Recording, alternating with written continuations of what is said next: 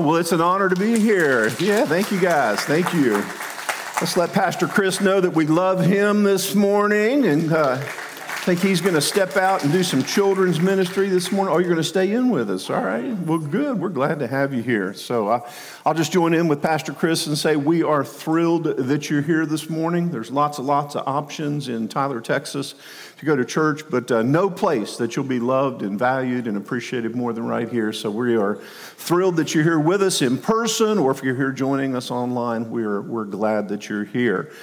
Just want to reiterate uh, what Pastor Chris said there about September the 11th being our 20th uh, anniversary celebration. Really want to encourage everybody to uh, make a special effort to uh, be here in person with us for that day. We're going to uh, see, you'll see some great pictures from the past. Uh, that alone is worth coming for.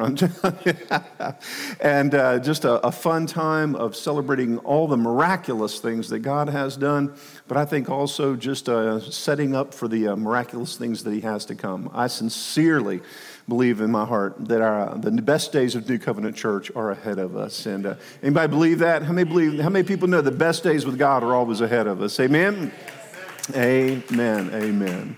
So, we're continuing our series, The Seven uh, Churches of Revelation, today. And uh, just as we do that, let's, um, let's just take a moment and just give thanks to God for all of His goodness in our lives and to um, help, uh, ask Him just to help us to have ears to hear what He would say to us. Amen. Shall we pray? Come on. Father, we really do. We love you so much. We are so thankful just for the opportunity to be your children and to gather together as the body of Christ. Uh, today, Holy Spirit, we've said it time and again, but have your way. Have your way in us uh, as a church and in us as individuals. Father, we do. We stand against any type of uh, distraction today. Things from yesterday, things later today, things that are kind of uh, maybe that we're facing just in life. We say, um, God, push all that aside that we can focus on, that we can see and hear from you today. Have your way in Jesus' name. And everyone said, Amen. Amen. Amen. Well, again, we're in the series of seven churches of uh, Revelation, and we see that uh, the Apostle John, he uh, was on the Isle of Patmos, and he was um, there, and, and, Jesus shows up to him, and, he, and uh, he begins to tell him some things for the church. And, and it was for these seven churches, yes, but it was for all the churches. There were some other churches there in Asia. There was Colossae and uh, Troas and Miletus, and there's other churches. But what he says is, I've got a message for individuals, and I've got a message uh, for the whole church, for the church then, the church age, the church throughout the age, and the church today. And so I believe God wants to speak to us today as a church and as, um, as individuals. When we think about the setting of Revelation, as Pastor Chris has been telling us over the last few weeks, we need to remember that during this season of time, about 90, 95 AD, that, um, that the church, Christians, were being persecuted. It started in about 60 AD and it's continuing. And, and really, almost every church in every location was suffering some kind of oppression, some kind of tribulation, some kind of uh, persecution. Um, John says it like this in Revelation chapter 1. He says, I, John, your brother and partner in tribulation and the kingdom and the patient endurance that are in Jesus was on the island called Patmos on account of the word of God and the testimony of Jesus Christ. And he says, I was in the Spirit on the Lord's day when I heard behind me a loud voice like a triumph and like a trumpet. And then he says, I saw Jesus walking among the candlesticks and holding the stars in his hand and all those type of things. Well, again, uh, I love this the fact that even though John was in prison because of tribulation, he was still in the Spirit on the Lord's day. Anybody glad to know that tribulation can't separate us from the presence of God? Anybody glad to know difficult times and troubling times and hard times, they don't separate us from the presence of God? As a matter of fact, nothing separates us from the love of God. Amen? I don't know about you, but that's good news for me. So, so we see Jesus showing up and he's walking among the churches. And, and to each church, he shows himself just a little bit of a, a different facet of, uh, of who he is. And, and that's what we come to find out. We find out that Jesus is multifaceted and that basically what he's saying to the churches is everything you need, I am. Aren't you glad for that? Everything you need today. Say it to the person beside you. Everything you need, Jesus is today. He really is. So I think that's one of the overarching themes of Revelation Uh, another one would be the fact that Jesus is Lord and that he is bringing ultimate victory to the church. He's going to bring ultimate victory. Hey, people, aren't you glad to know we win? In the end, we win. Let's just give God a hand clap for victory today. Amen? Amen. So we're jumping in today to Revelation chapter 3. Start, okay, Revelation chapter 3. And you can read verses 1 through 6, but uh, instead of reading, I'm just going to jump right in to verse 1. All right, verse 1. It says, Into the angel of the church in Sardis, write these things. It says, He who has the seven spirits of God and the seven stars. I know your works, that you have a name, that you are alive, but you're dead. Now, I've got to tell you that uh, that's really not the message that anybody wants Jesus to just coming and saying. I, I, know you think you're alive, but you're dead. I know you think you're okay, but you're really not, you know? And that's what he's saying to this, uh, to this church that's gathered there in Sardis. Now, I don't know about you, but honestly, I didn't know a whole lot about Sardis, so I did some research, and, uh, and there's a story that's connected with Sardis. How many people have ever heard the story of King Midas? Anybody ever heard the story of King Midas and the Midas touch, kind of the fable there? Well, well King Midas was a, a, a real king in real times, and he, uh, he was the king over the, the Lydian area of Asia, and King Midas loved gold. Uh, there were gold mines there in that area. There was a lot of gold, gold found in the rivers in the Pactolus River. And, and uh, so the, the king's heart just began to be filled with this actual lust for gold. If I could just have gold, gold. And so he kind of made this wish, and the wish came true. And everything he touched, he'd go and touch a rock, and it'd be gold, another rock, and more gold. And he'd, he'd touch a leaf, and it would turn to gold. And man, he was just like, this is fantastic. I mean, some of us, many people think, I'd like to just go around and touch a few rocks and leaves and turn them into gold. That would change my life. Well, it did change his life. As a matter of fact, he went to reach for some fruit to eat, and when he touched the fruit to get ready to eat it, guess what? It turned to gold his fork, his knife, it would turn to gold. And, and ultimately, this thing that he thought was a blessing became a curse in his life to the point where his daughter approached him and he stuck out his hand to say, No, no, no, don't come near.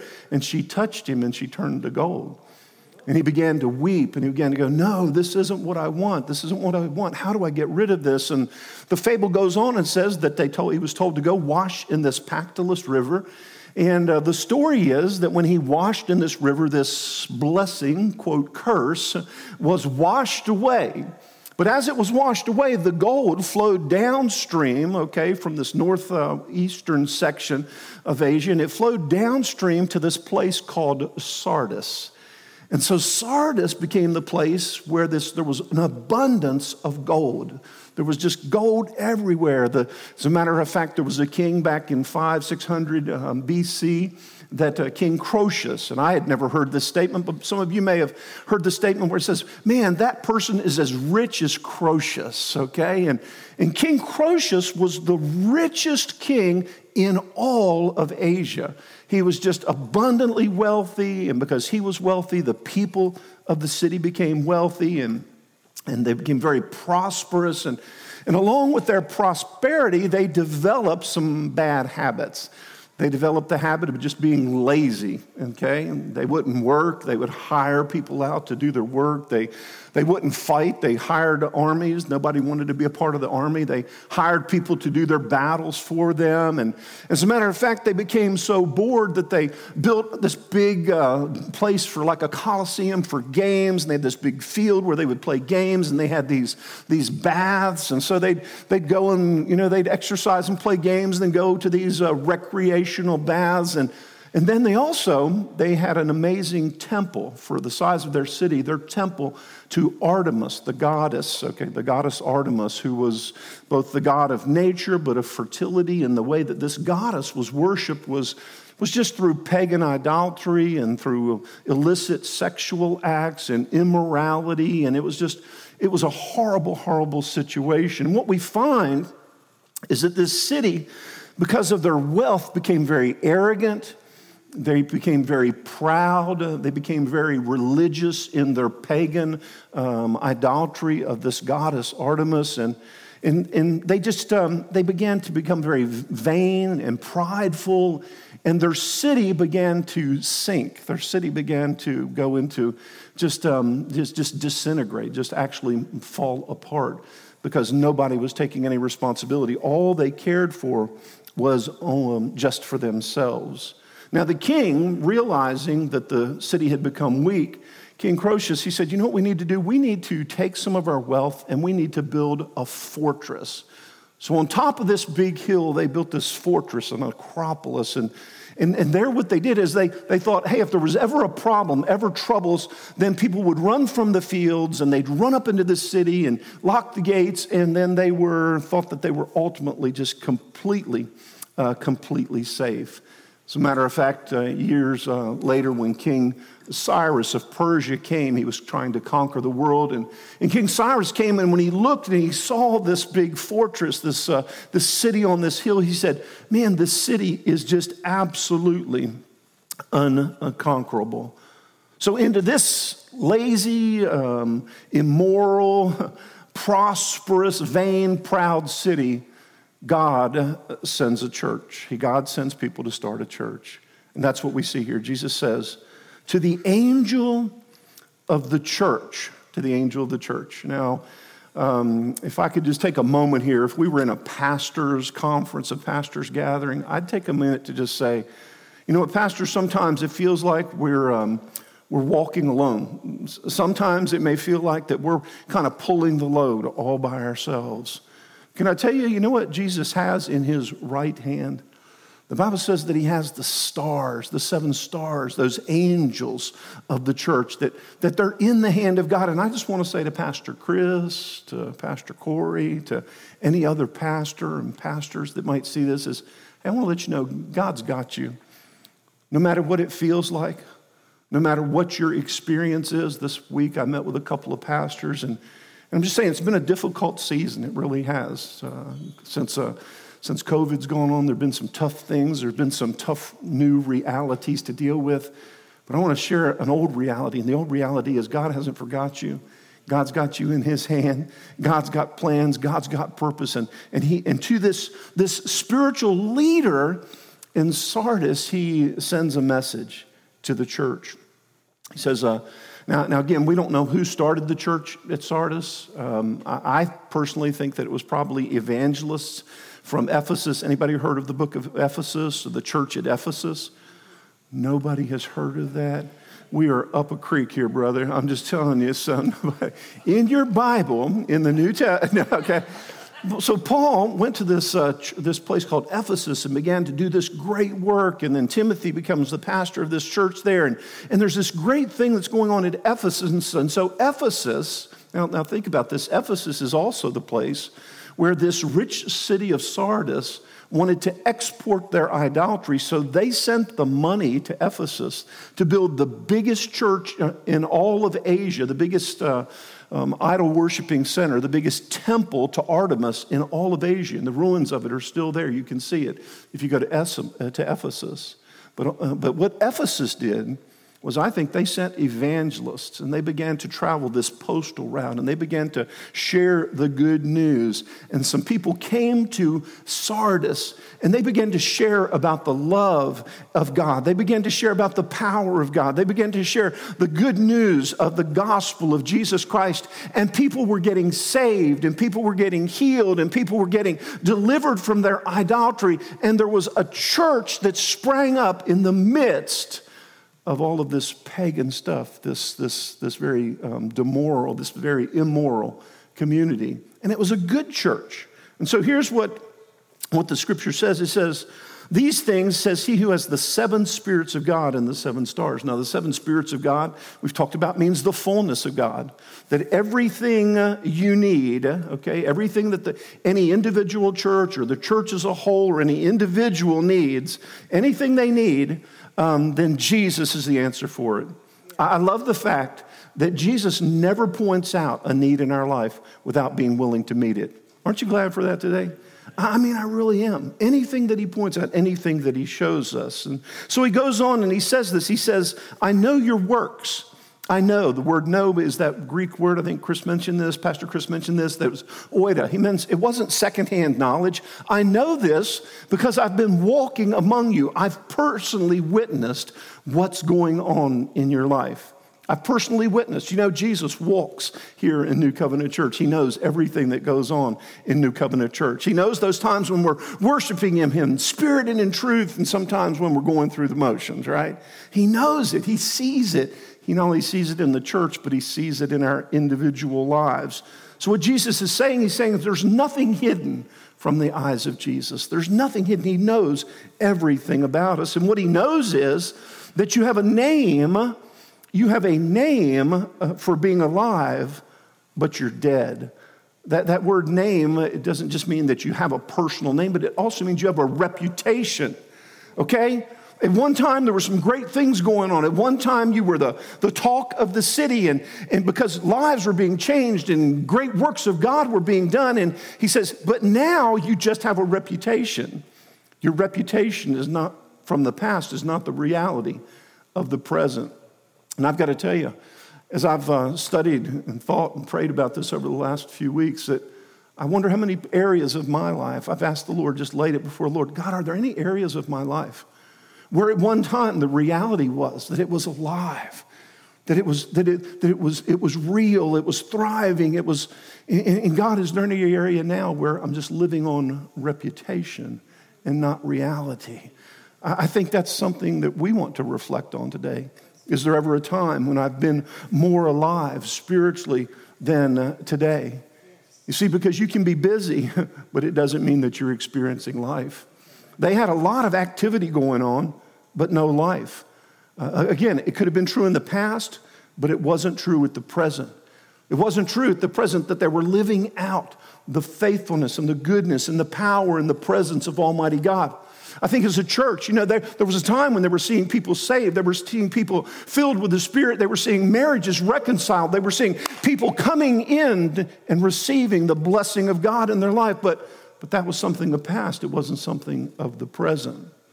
Vance uh, Havner mentioned, made this statement. He says, We're not to get the impression that the church at Sardis was a defunct affair with the building a wreck, the members scattered, the pastor ready to resign. Quite the opposite. It was a busy church with meetings every night, committees galore, wheels within wheels, promotion and publicity, something going all the time, something happening all the time.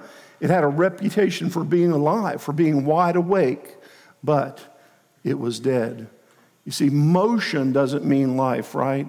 Activity doesn't mean life. And so, in my mind, I've questioned wait a minute, you've got this church that evidently at one time there were great things of God taking place, but now those things weren't taking place. They weren't uh, true. They were, they were dead. That word dead, necros, it means uh, that it's a, it's, it's a body that has no life.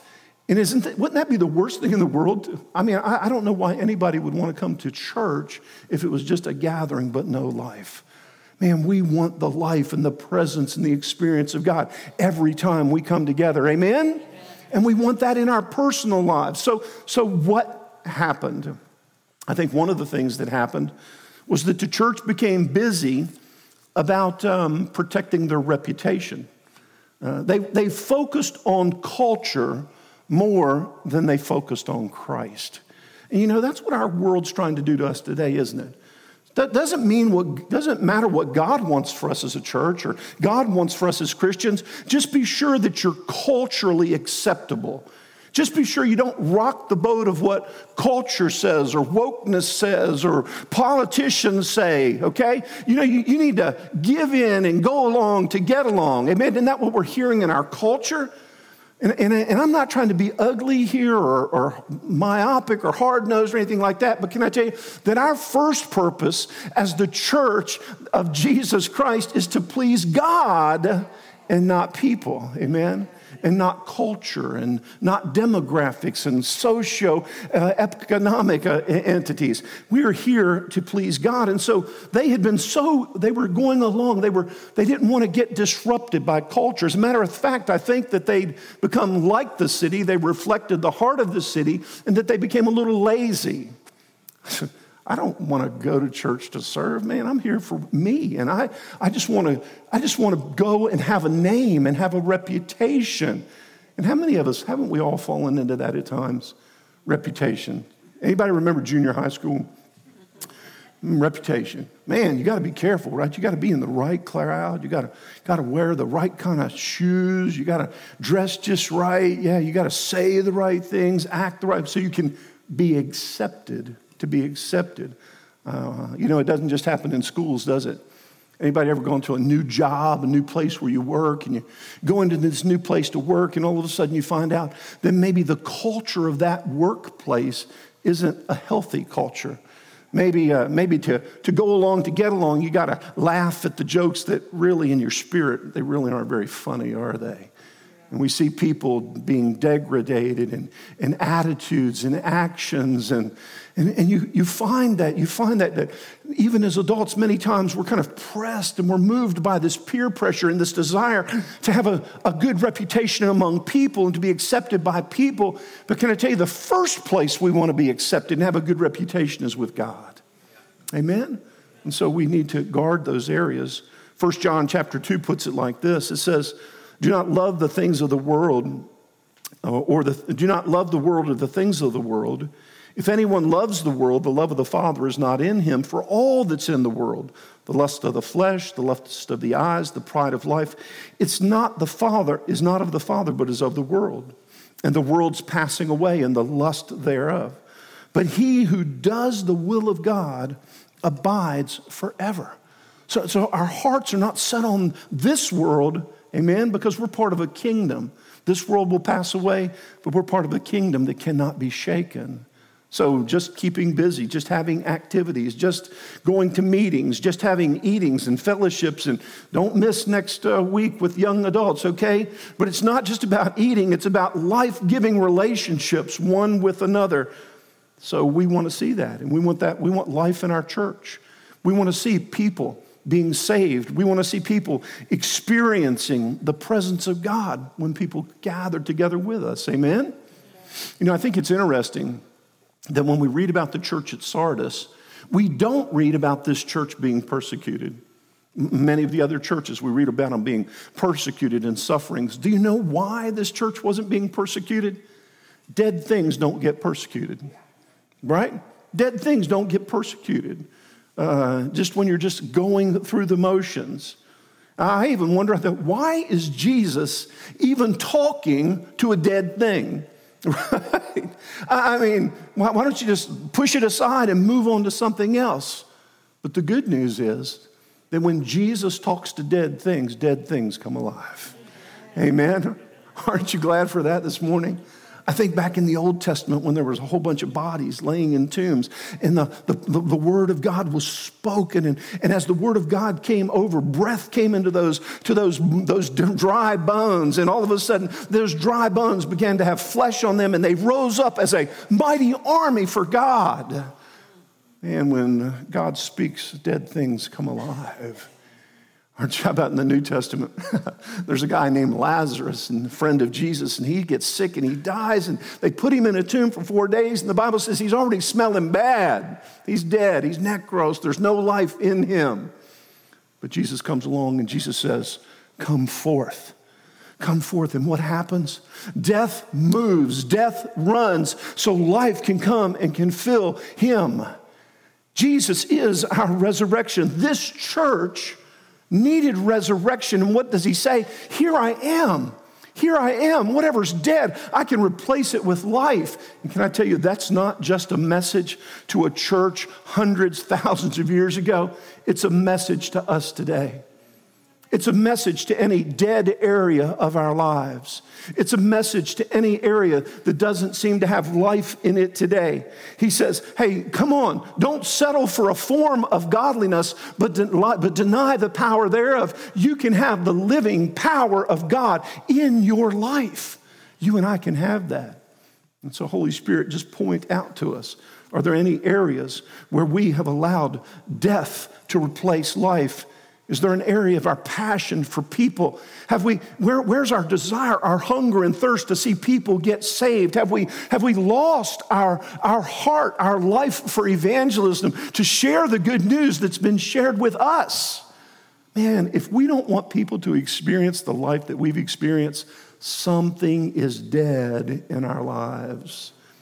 Maybe there's some dreams that you've been holding on to. Maybe there's some, some hopes Maybe you've, and I, I know this, I know that there's people that have got relationships. They've got sons and daughters that are, that are wayward and gone, and it seems like that they've run so far from God that there's no hope. And, and your hope for that person's life to be changed, to be transformed, and to live in the fullness of the purpose of God, those, those hopes have died in you. And I'm just saying today can be the day when God breathes life back into those desires and both back into those hopes, into those dreams.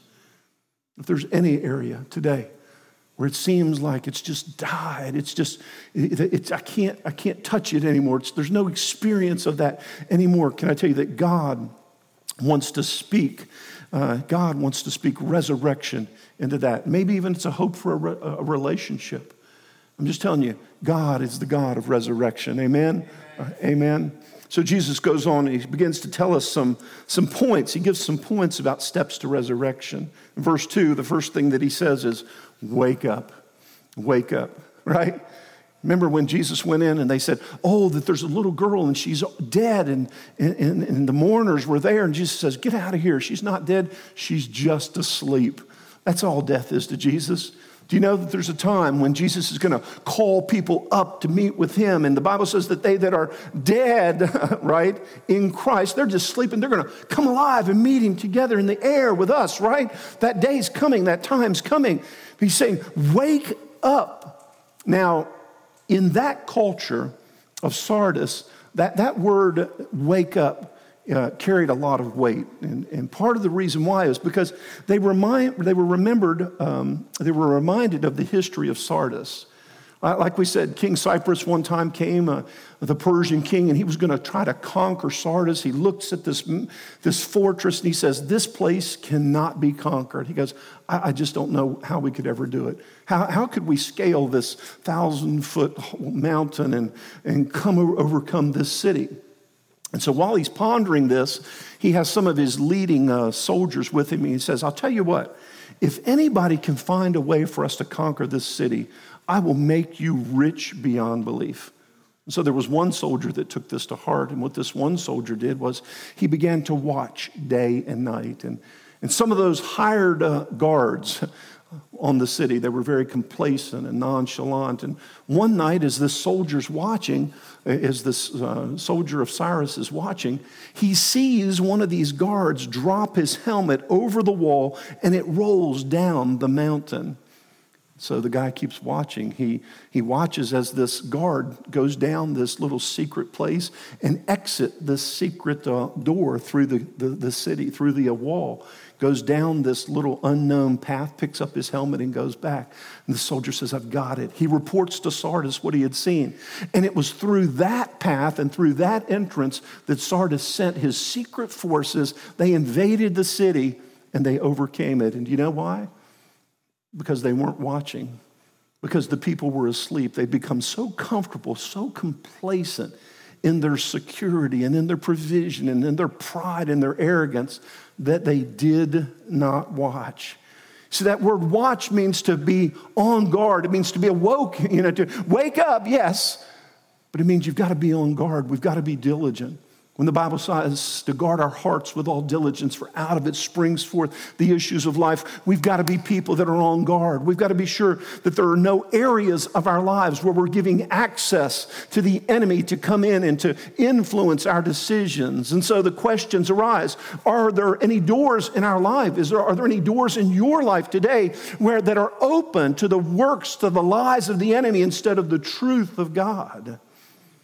Are there any areas today where we are sleeping?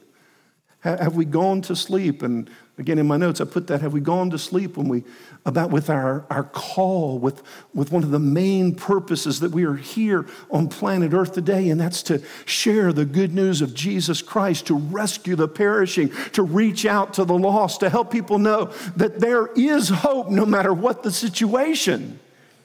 Is that asleep in our lives? Are, we, are there areas where we are casual and we are careless about our lives? And have we just begun to take uh, the ease of our lives for granted and say, hey, I can, it doesn't matter how I act during the week, it doesn't matter what I say, what I do, where I go.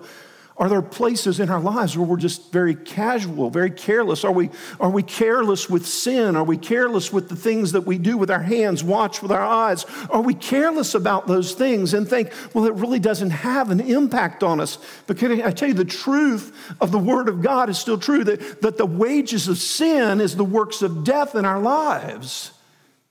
And God says, hey, we don't have to settle for that. We don't have to welcome death into our life. We can welcome righteousness and life in Jesus Christ. Amen. So, are there places where we're blind? Are there places where we are bound? And, and I could have named a hundred things, but two things I really felt like the Lord wanted to put his finger on this morning. Are there any places where fear rules in your life?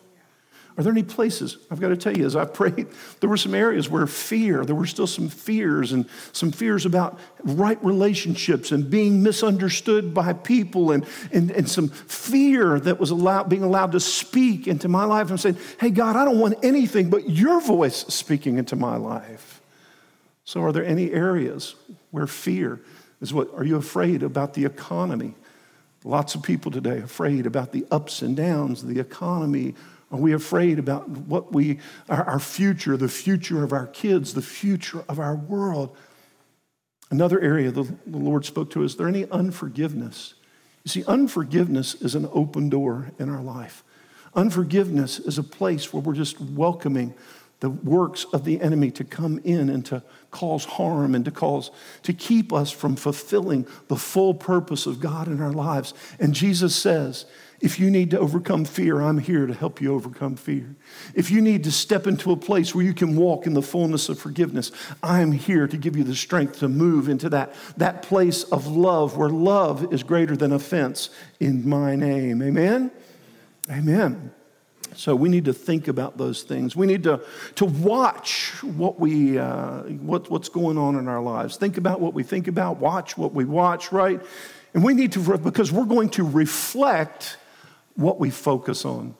If we're focusing on the world, if we're focusing on culture, if we're focusing on pain or problems or, or offenses, man, that's what we're going to reflect. Uh, some of us may have heard uh, the story of how um, they refine silver. Okay, so there's a refiner. He takes all of this silver that's been mined out of the uh, out of the earth, you know, and they put it into this big pot and, and they heat it really, really hot. And as they heat it, the, um, the impurities, the, the, all the dross comes to the top, and then the refiner skims it off the top. And he repeats this process time and time again. And, and ultimately, the refiner knows when the refining process is finished, and this is how he does it. When he looks into the silver, he sees his unblemished reflection in that. And can I tell you that that's what Jesus wants to do in our lives? He wants to do in my life, he wants to do in your life. He wants to keep refining us to that place where, where He can just look into our lives and see His character being reflected in our lives, His, his conduct, his, his the things, His heart for people, His, his desires being reflected in, in our lives. And so um, I want, how many people want that? How many people say, I really do. I want Jesus to be able to look at my life and see, and see his presence in me, to see his image in me. So Jesus goes on and he, then he says, So listen, watch, don't give up, okay? Uh, he says, then he says, strengthen what remains and is about to die. That, that word strengthen means uh, prop up a sagging roof. you ever had a ever had a you ever camped you know had one of those tents that get filled with water right you keep letting it stay like that you're going to get dripped on right prop up that sagging roof and that's what jesus is saying strengthen those things Maybe there's some weak areas of our lives. Welcome the strength, the life giving presence of Jesus to come into our lives because Jesus is help. And so, what Jesus is saying, he's saying, don't give up, rise up, okay? Don't, don't give up, don't quit, strength, rise up. And he goes on, he says, For I've not found your works complete in the sight of God. And you know what I love about this? No matter what situation, you can be dead, you can be struggling, you can have some areas that are sagging in your life, but Jesus says, You know what? I've come along, I've got, still got some plans for you. I've got purpose for you. For every man, every woman, every boy and girl sitting here today, he's got a plan, he's got a purpose for your life. He hasn't given up on you. Don't you give up on him. Amen? Amen. So he says, then he says, remember. Remember, therefore, how you've received and what you've heard. Remember God's grace. Remember how He forgave your sins. Anybody here had their sins forgiven? Hallelujah. Man, we need to raise those hands high, right? He's forgiven me. He saw me. He's loved me when I was unlovable. Let's remember all the things that He's done for us personally, but you know, we need to remember what He's done for us as a church as well. Amen. He has blessed us, He's taken care of us, He's provided for us, He's gifted us with, with great people, great men of God, great women of God, people who love to serve, love to give their lives to the work of the kingdom. We need to remember the goodness of God in the land of the living. Amen. Right? So He says, so hold fast, don't quit, don't give up. I want to say that again hold fast. Somebody here today that's right on the verge of saying, I don't know if I can do it. I don't know if I can hold on. I don't know if I can keep going. I don't know if I can make it. And I'm here to tell you today, in the power, in the love, in the strength of Jesus Christ, you can overcome no matter what the situation. Amen? And how about this word? And he says, and repent. Repent. I don't know how we ever got to the place of feeling like repent was a bad word. Can I tell you, repent is a great word. you know, repentance is an amazing gift that God gives us. Suppose we didn't have the opportunity to repent. You sin, you're guilty, you die. I like repentance. I like the fact that God says that we can repent and that when we repent, He freely abundantly loves us and he forgiveness, forgives us. What a great what a great gift repentance is. So no matter where you're at, no matter what's going on in your life, no matter what situation, what circumstance, and no matter for how long, can I tell you today, that if you'll just start with this place of remembering how much God loves you, if you'll just come and say, God, I repent. God, I don't want to keep living how I've lived. God, I don't want to keep going the same direction. I don't want to keep fighting the same battles. I don't want to keep giving into the same stuff. God, I repent. And when we repent, you know what he does? He comes alongside. He removes our sin. He removes the weakness. He removes death from our lives and puts his life in. Therefore, he says, watch, watch and or I will come. He goes, watch, or I'm going to come, and I'm going to come like a thief. He's not talking about the second coming. What he's talking about, he says, if we keep putting repentance off, if we keep delaying and denying that we have these issues in our lives, we're keeping an open door for judgment in our life. And this judgment's not God putting something on us, it's us keeping ourselves from God putting good things in us. See, because God wants to reward us. God wants to pour his rewards out, and that's what he says. He says, You have a few names, even in Sardis, who have not defiled their garments, and they shall walk with me. And I, I want to say this God's looking for people to reward. You know, I remember years ago when, uh, when Bradley and Roger and some of the guys, and Matt, some of you guys were, uh, were, were, younger, and, um, and, and I can remember the guys talking one time, and they were going, Man, you know, you talk about giving testimonies. We don't have a testimony. Some people, they've done out, done, done all the things and they've, they've got all these, they've overcome all these sins. And some of these guys said, you know, we've never done these things. We've never smoked and drank and, you know, and, and run around with women who do those things. And, you know, we've just never done all this stuff. I can remember saying, wait a minute. That's not a lack of a testimony. That's the greatest testimony. You've, you've walked through the pig pen of life and you didn't get any on you. And that's what he's saying right here. He's saying, listen, there are some who have not defiled their garments. You know what that says? It says they've got some people who have lived in this corrupt city and none of it got smeared on them. They've kept their heart, they've kept their mind, they've kept their focus. And because they've done that, they're experiencing victory. He says, they're going to walk with me in white I think Chris said this a couple of weeks ago that the Roman armies, when they came back from a great victory, they would be dressed in white and people would know that they were victorious. And can I tell you that that's God's plan for us is that we walk in victory. We walk in life. We walk in power and in strength. And in verse 5, he says, He who overcomes shall be clothed in white garments. God's plan for you is purity and, and strength. Hey, people, let me tell you this. I, I, know we've, for years and years, I've heard people say, man, if I just had enough power, then I could be pure. Can I tell you, the way to have power is to be pure. Pure power comes through the purity. It comes through focusing on Jesus and giving our lives totally and completely to Jesus. Amen? And then he goes on, he says, and here's my promise. If you'll do these things, then you know what? I'll never blot your name out your name will eternally be written. You'll, you'll always be remembered. And not only that, I'm going to confess you. I'm going to personally make your name known to my Father. When I make your name known to my Father, it'll be known forever and forever. So let him who has an ear hear what the Spirit says to the churches. Amen? Let him who has an ear hear what the Spirit says to the churches. I pray this today. I pray that the Holy Spirit will help us to hear.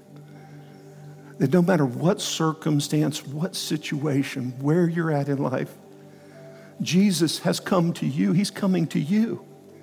And He's walking among you, not past you, He's walking to you. And I believe He's putting His arm around you and He's saying, Son, daughter, come on, it's time to come alive. It's time to strengthen the weak areas. It's time to realize who you are, that you are an overcomer, that you're victorious, that you've got an eternal destiny and purpose, and, and I'll never leave you or forsake you. I'll be with you. All you got to do is just yield to me. Just yield to me. Just welcome me. Just listen to me. Would you stand with me this morning, please? As we close our service today, I just want to ask you very, very sensitively, please, let me encourage you. Just ask the Holy Spirit, Holy Spirit, just you, you speak into the Holy Spirit. Just say, Holy Spirit, is there any area of my life today that needs to be strengthened? God, is there any area of my life where I've tried to do it in my own strength, in my own ability? And God, is there any area where I've tried to hide my weakness, hide my failure, my sin? I've, I've been covering it and pushing it up, pushing it down. But today, God, I want to come and I want to expose it. I want to, I want you to purge my life from death and fill me with your life. Are there any areas of your life that need to be revived?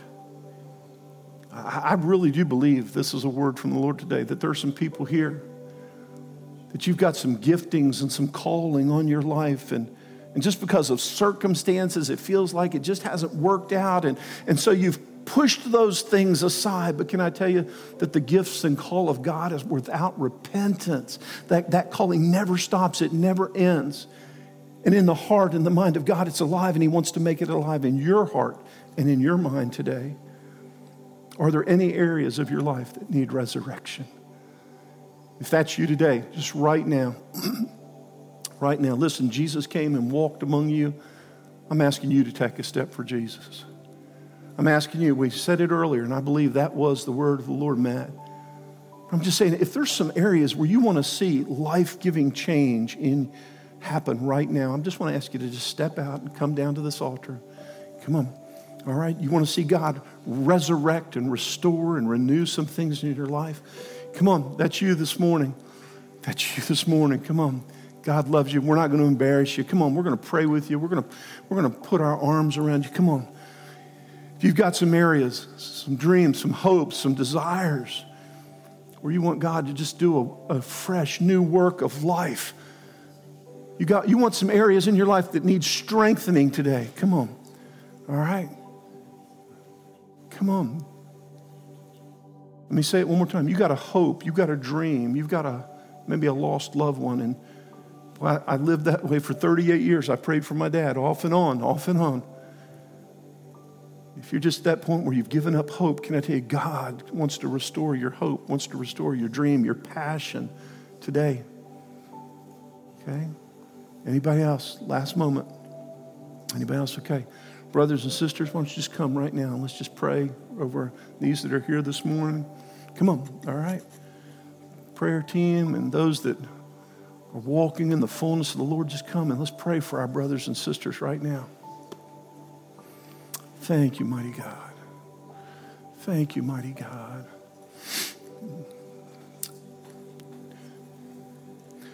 Vicki, come on up here.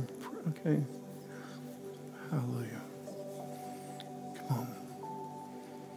And as these are praying here this morning, why don't we just all just why don't we just take a moment? Let's just lift our hands like this, all right? Just say, God, thank you for loving us. You really are, God. You've been so faithful and so good all through our lives. God, we love you so much. And we confess today that in and of ourselves, Lord, we are weak and God, we need strength. Truth of the matter is, we, we need our, your strength more than we can even express. So we welcome you today, Holy Spirit, just to come in and, and to not only strengthen us, but to revive us. And God, any area of our life, Lord, where it's, where it's less than what you, God, want it to be, it's, it's not alive. We just say, Come and make it alive today in our lives. Maybe there's a hope for healing. You need some healing in your life. And I'm just saying today, Holy Spirit, just pour out whatever's needed in the life of every man, every woman, every brother and sister here today. Fill us with your fullness. God, we want to be those that have ears to hear and to receive who you are, that, that we really can be overcomers, victorious, and receive that overcomer's reward in the mighty name of Jesus. God, we believe that your best for us individually, for us as a church, is just before us. So, Holy Spirit, this minute, work in me, work in us, and work through us for your glory, for your glory right now. In the name of Jesus. Uh, let, let me just ask this this morning. If there's anybody here who has not accepted Jesus Christ as your Lord and Savior, but you want to do that this morning, would you just lift your hand before we go today? Say, I, I, I want to give, I want the life of Jesus to live in me, nothing else. Anybody else this morning? Amen. Okay. I want to thank you for being here today. We love you. Thank you for your sensitivity to the Holy Spirit today. I pray that God will bless you this week. He'll go with you and bless you. That you'll, he'll be your strength. He'll be that person that's closer to you than a human person could be. I pray He'll bless your relationships and bless your finances, that He'll that He'll just open up, He'll renew dreams and desires in your heart. Amen. Hey, God loves you. We love you. Thank you again for being here. Hey, please continue to be faithful. Be faithful in all in your, in your giving, your tithes, your giving, your offering, your generosity. Thank you for doing that. Thank you so much. And we love you all. God bless you. All right. Hug somebody. Give somebody a hug. Let them know you love them on the way out. God bless you.